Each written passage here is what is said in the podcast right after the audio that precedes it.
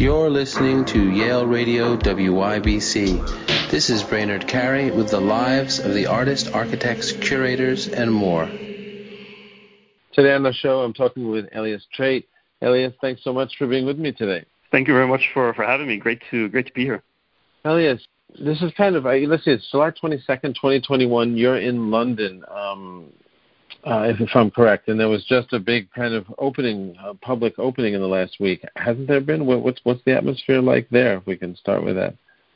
Yeah, sure. So um, yes, I'm based in um, uh, based near, near Spitalfields Market in, in central London, and uh, yeah, I think over the last last sort of two two weeks, things have really really opened up you know, we've been in, we've had sort of a, a series of series of lockdowns, and um, so there's a, there's a real vibe right now a lot of people are out. Things are quite uh, quite bustling, so it's starting to come back to back together. It's obviously still a bit a bit tenuous um, in terms of cases and things like that, but but socially things are definitely o- opening up, and there's a uh, it's been accompanied by fabulous weather, so it's a uh, it's actually been, been quite a good uh, quite a good start to the summer. Mm, that's good. That's good to hear. And uh, and and what are you working on at the moment? What's what's happening in your studio? Yeah. Yeah, so I mean, it's been a kind of linking things back to the back to the pandemic. I think it's um, you know for for me um, the last you know 12 months, last, last 18 months have been a very prolific uh, prolific period, um, and it's been a it's been a period where you know really had a chance to to to reflect on things and uh, you know paint in a in a continuous way and I think you know now where we are in the pandemic with the summer, I think there there's a real sort of dynamism that's coming into the into the art. Where I think in you know in, in previous previous months there was definitely a period where because of the lockdowns and everything going on, I think there's a real removal of you know a lot of the a lot of the noise, a lot of the kind of superfluous elements, if you want to call them, in in in life, and uh, really gave me a chance to sort of focus on focus on the work, focus on my craft, um, and really sort of immerse myself in, in, that. And I think sort of at a, a point now, sort of coming out uh, of that period where really able to now get back into things to socially get more people into the into the studio but at the same time having all that sort of benefit of having focused on, on the work for so so many months and i think actually technically um, and I think mentally it's put me in a really good, uh, really good spot right now. So just being very, uh, very prolific in terms of uh, in terms of painting, um, and uh, you know just uh, just finished a uh, just finished the show at the beginning of the summer, uh, planning a few things for the for the fall. Starting to get a lot more um, uh, people coming into the studio now, uh, as you said, uh, because things are opening up in uh, in London. Um, so it's quite a uh, it's quite nice, and the, and the weather, as I mentioned, is fabulous in London. So it's a uh, quite, quite a good vibe right now. That's nice to hear. And and let's so let's talk about your approach to, to work, and, and maybe we can begin with your your name because um, that's that's also uh, um, created, right? Um, can, you, can you tell me a little bit about your, your name and your approach to to the work?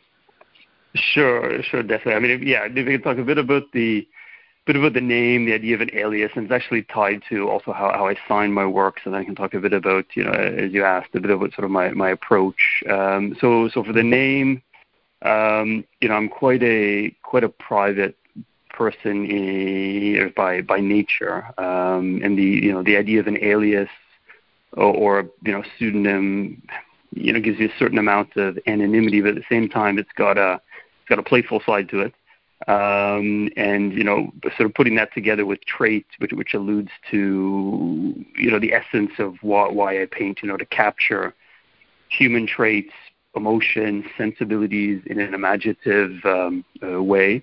So the the name essentially brings those things to, together, and um, you know, and it's linked as well to to uh, the signature I use uh, for all my all my works, and it's a bit of a it's a bit of a kind of a, a postmodern take on a uh, on a Roman coin from the 12th 12th century, and it's kind of it's a kind of a reimagined version of this this coin, and the, the coin's from a, um, Roman emperor named uh, Pius, and, and he he was the, the, the father or the adopted father of Marcus Aurelius, who's kind of known as the you know the Roman sort of philosopher king or the the, the sort of an enlightened enlightened king at the uh, at the time or, or emperor, and basically sort of taken that that initial coin, removed the the the face, so it's just sort of a a, a faceless bust, but it's still still got a, a crown on it, and it's got inscriptions on it in in, in Latin that speak to sort of uh, strength and immortality, and there's Roman numerals which actually refer to uh, the year of my year of my my birth. So it's kind of a a playful layering of things, kind of going back to the question about the the, the name and, and an alias, because the you know the the the faceless figure you know, is obviously sort of a play on the alias, but then you've got you know some other angles about this sort of father and adopted son.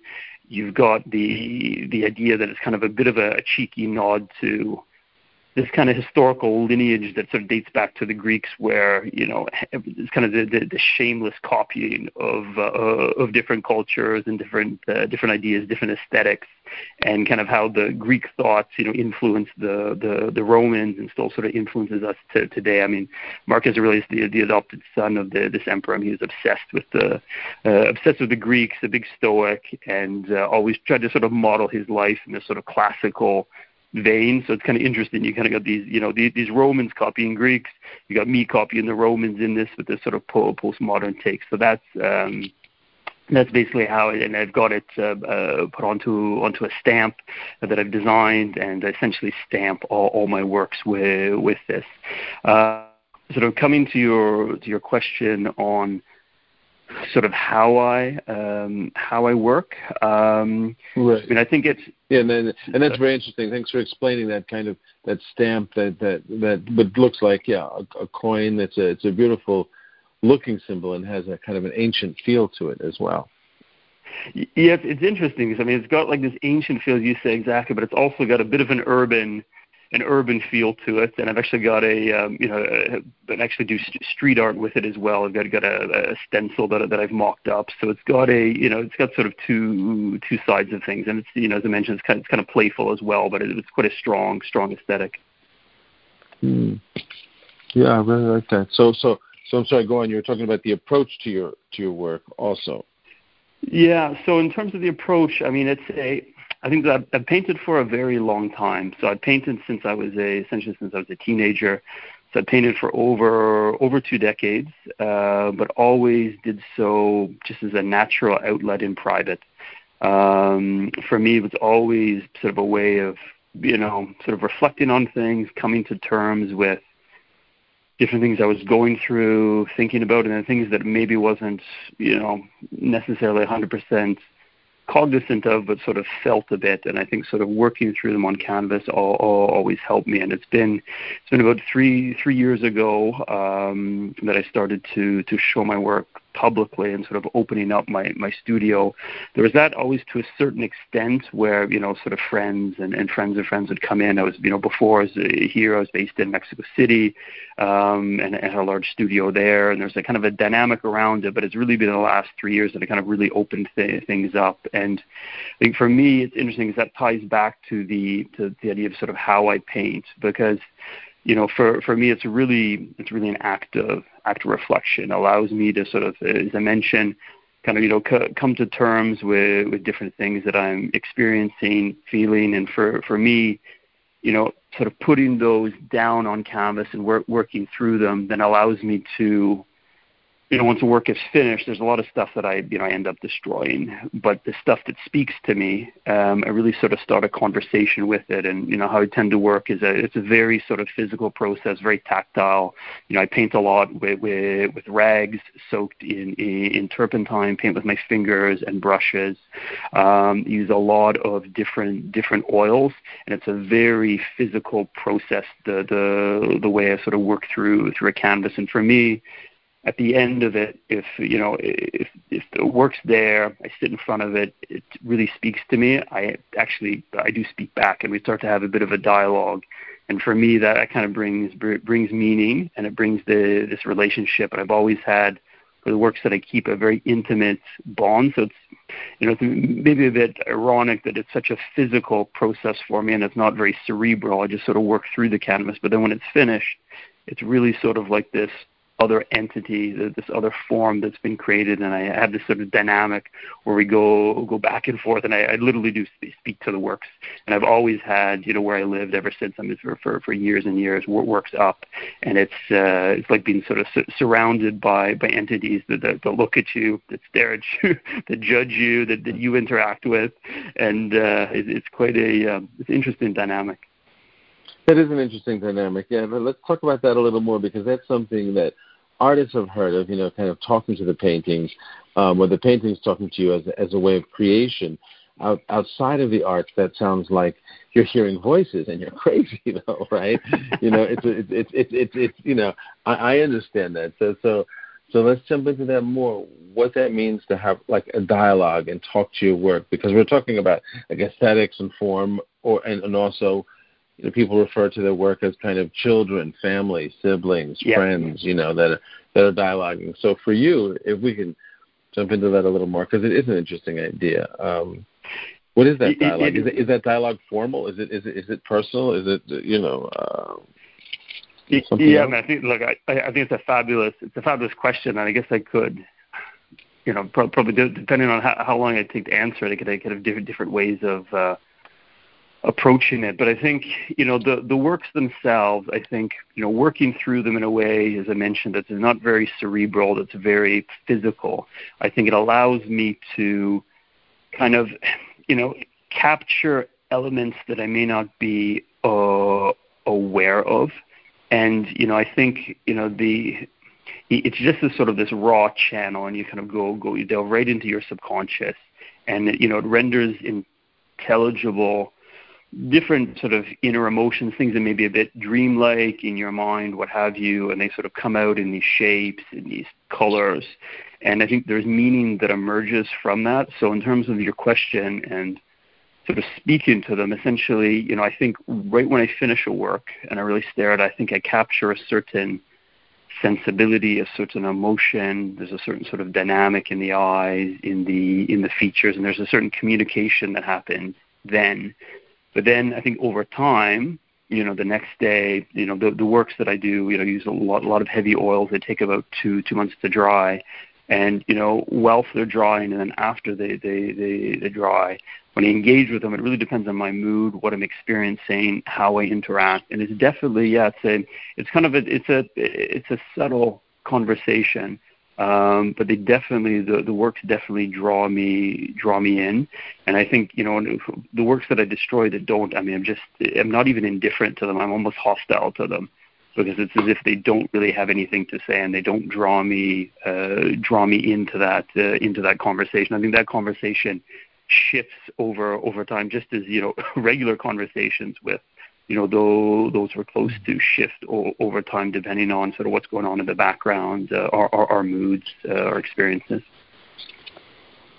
And and so that of course translates into the the content, the narrative, what's happening on the canvas, right? Where, where because your work is um, often figurative, correct? So where does it or, does it translate these kind of conversations to uh, to even message, story, uh, identity? I would say yes, but not necessarily in a intuitive way. In that, you know, for instance, like the the the, last show that just uh, just ended um, at the beginning of the, the the summer was called the the Dionysian Kid.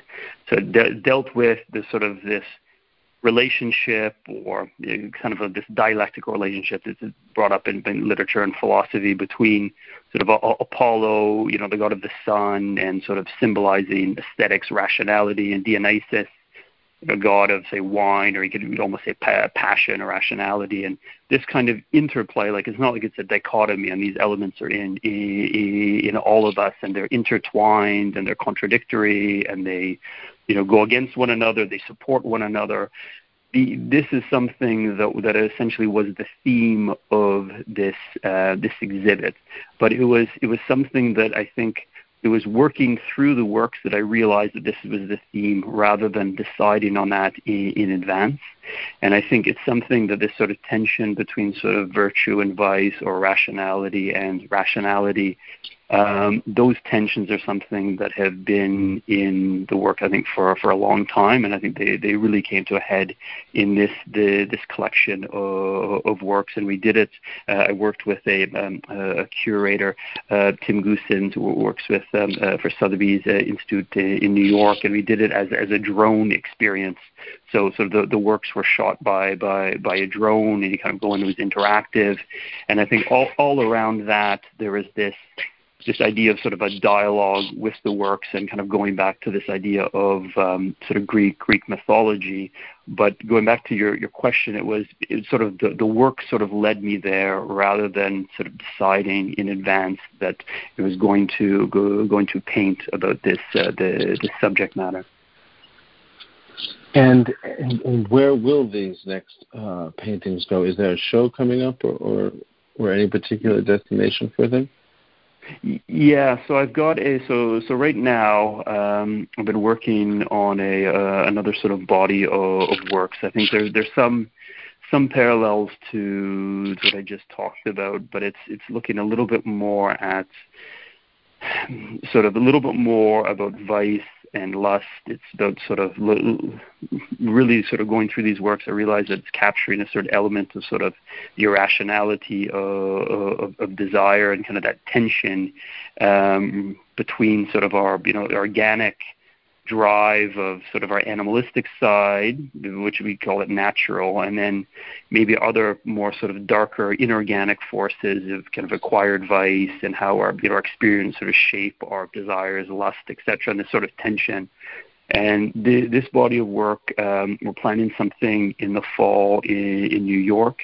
Um, given sort of things going on with, with COVID, et cetera, sort of working through uh, how, how, we're going to do this, uh, but it'll be something in, in the fall. So really, um, really keen on uh, and really excited about this because I think they, but going back to your initial question, I think working through the pandemic, um, I think things have really come together uh, in this recent body of uh, of work. So I'm quite uh, quite excited about it.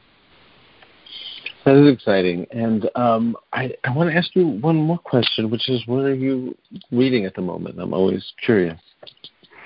Yeah, actually, it's, it's a um, actually I just started uh, uh, last night to re- read, or actually to reread because I, I read it years ago. Um, it's a book by Italo Calvino called Invisible Cities.